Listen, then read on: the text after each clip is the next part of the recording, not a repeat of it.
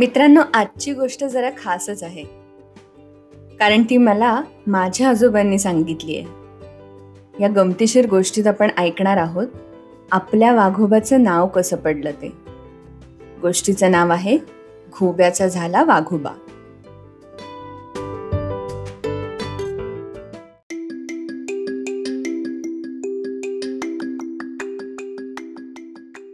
खूप खूप वर्षांपूर्वीची गोष्ट आहे.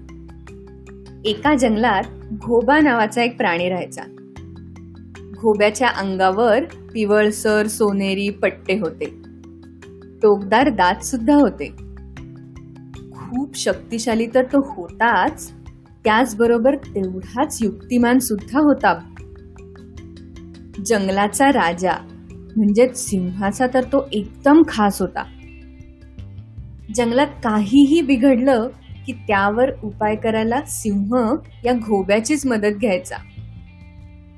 त्या जंगलात सगळेच प्राणी अगदी गुण्यागोविंदाने राहायचे.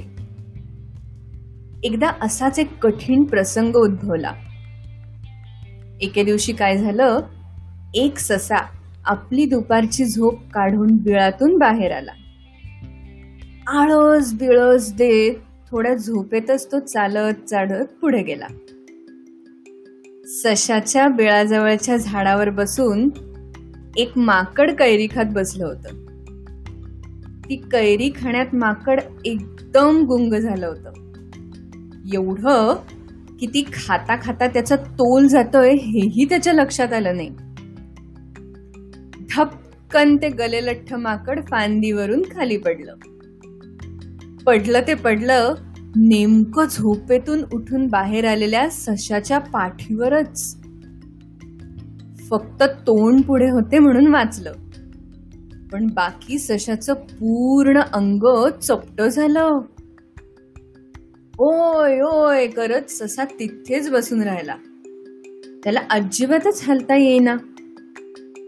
सशाचा रडण्याचा आवाज ऐकून जंगलातले प्राणी तिथे जमायला लागले. तिथे जमलेल्या सगळ्याच प्राण्यांनी सशाच्या अंगाला हात लावून बघितला. काहींनी प्रेमाने त्याच्या चपट्या झालेल्या पाठीवरून हात पण फिरवला. कोल्ह्याने कान लावून काही ऐकायला येतंय का ते बघितलं. तर गेंड्याने त्याच्या पाठीचा वास घेतला. जिराफाने त्या सशाची पाठ चाटून बघितली. सगळेच जण विचार करायला लागले की आता या सशाचं अंग पुन्हा पहिल्यासारखं गोल गुबगुबीत होणार तरी कसं? पण उपाय काही कोणाला सुचेना.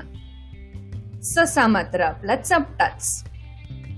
तेवढ्यात एक घुबड उडत उडत जंगलाच्या राजाकडे म्हणजेच सिंहाकडे गेलं. आणि म्हणाल महाराज महाराज लवकर चला.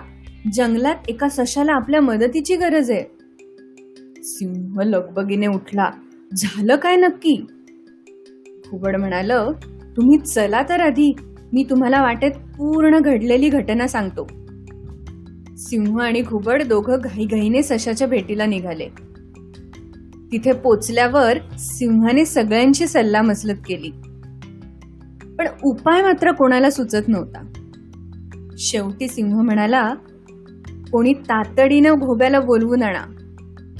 तो नक्की आपली मदत करू शकेल. घुबड म्हणाल मी आणतो बोलवून महाराज.